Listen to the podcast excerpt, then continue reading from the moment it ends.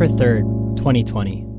Dear Haily, I've been away from you now for six months.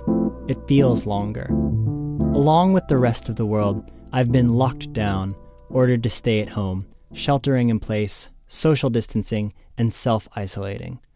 All variations on the theme of hunkering down in my parents' spare room. We left England together in March. It's September now. We thought we'd be back together by then, but the world had other plans. You in Vietnam, me in Seattle. Much as I've appreciated the time with my mom and dad, I think it's safe to say you got the better deal. Things are open in Vietnam. There have been a total of zero deaths from COVID 19. You are free to go to bars, engage in social activities in public, and meander about the country like nothing's the matter, all sans mask. Not the case for my nation. We're setting records by the day. Not the good kind either. Under usual conditions, one might discuss how a sovereign California would rank as the world's fifth largest economy. Now it's a conversation about how more bodies are piled up in Florida than after most civil wars. Not to mention the looming notion of societal collapse between the scourges of racism, economic depression, civil unrest, and having cause to look up the precise definition of what constitutes a failed state. I wish I was in Vietnam. I wish I was with you. Instead, here I am, a whole lot of nothing going nowhere. I'm restless. I long to be on the move. I'm ready to get going. I want to be somewhere, anywhere. And it's all this fettered idleness that has put me in mind of the places we've been together. It's what made me want to make this collection. I've been working through many of these essays over the last couple years. They come in spurts. Until now, I've never been sure what to do with them. I return to these pieces over the past months as a kind of escape.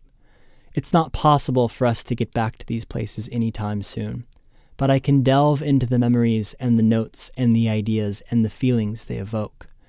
They have been a reminder of the great times we've had together. They're also a promise of more to come. At any rate, I decided to collect them as a podcast.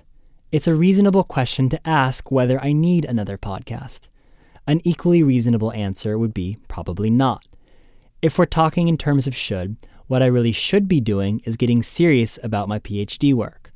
Back in March, I was at least in the ballpark of on track. Then the virus hit.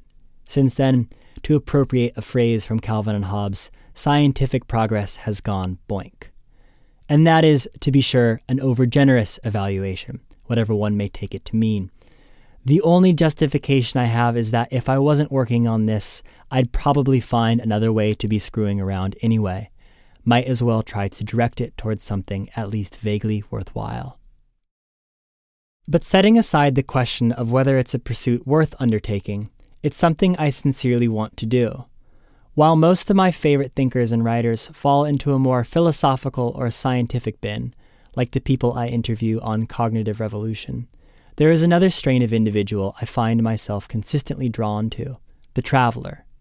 The person who goes out into an unfamiliar land, has a look around, meets the people, and reports back to the rest of us, attempting to make sense of what she saw. The marriage of these two, and a not so secret obsession of mine, is the anthropologist.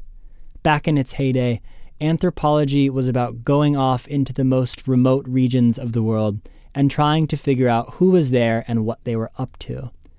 I don't think anyone ever truly succeeded in this enterprise. Professional anthropologist or not, no one ever seemed to get it just right. Such a thing probably isn't possible. But the prospect of achieving some sort of asymptotic closeness, to find oneself on the precipice of verisimilitude, of having really captured something is tantalizing. This project isn't nearly so ambitious. In this first batch, what I'm calling the first season, I'm reaching for a much lower hanging fruit. There are a couple personal theories strewn about, but overall, these essays are not about explanation. They're meant to be fun. Ideally, they're meant to take an image from my own mind, my own faculty of recollection, and to reconstruct that image by purely verbal means in the mind of another. If I can get part of the way there for a handful of people, it'd be worth it. Hell, even if I don't, it still would be. I had a lot of fun writing these essays. I bet you'll enjoy reliving a few of the occasions as well. As long as that's the case, then who cares what anyone else thinks? Fuck 'em. You were present for a lot of this action. The World Cup in Russia, our four man road trip through the mountain kingdom of Lesotho. But a lot of what's in here are moments, like the present one, where our paths temporarily diverged. It's easier to write about a lonesome figure, and sometimes it's easier to engage with a place in one's solitude.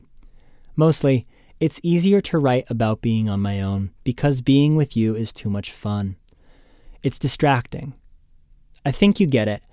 I remember you got kinda annoyed with me carrying around my notepad everywhere, scribbling little secrets to myself. Well, they're not secrets anymore. Even the things you weren't around for Warsaw, Istanbul, Hong Kong, that time I went to Myanmar without you. Here they are. These are my notes from the field. I look forward to when we're able to be back together again, when we're on the other side of this whole virus thing. In the meantime, these stories will have to tide us over. They're dedicated to you, without whom I probably wouldn't go anywhere. I certainly wouldn't want to. Love, CEK.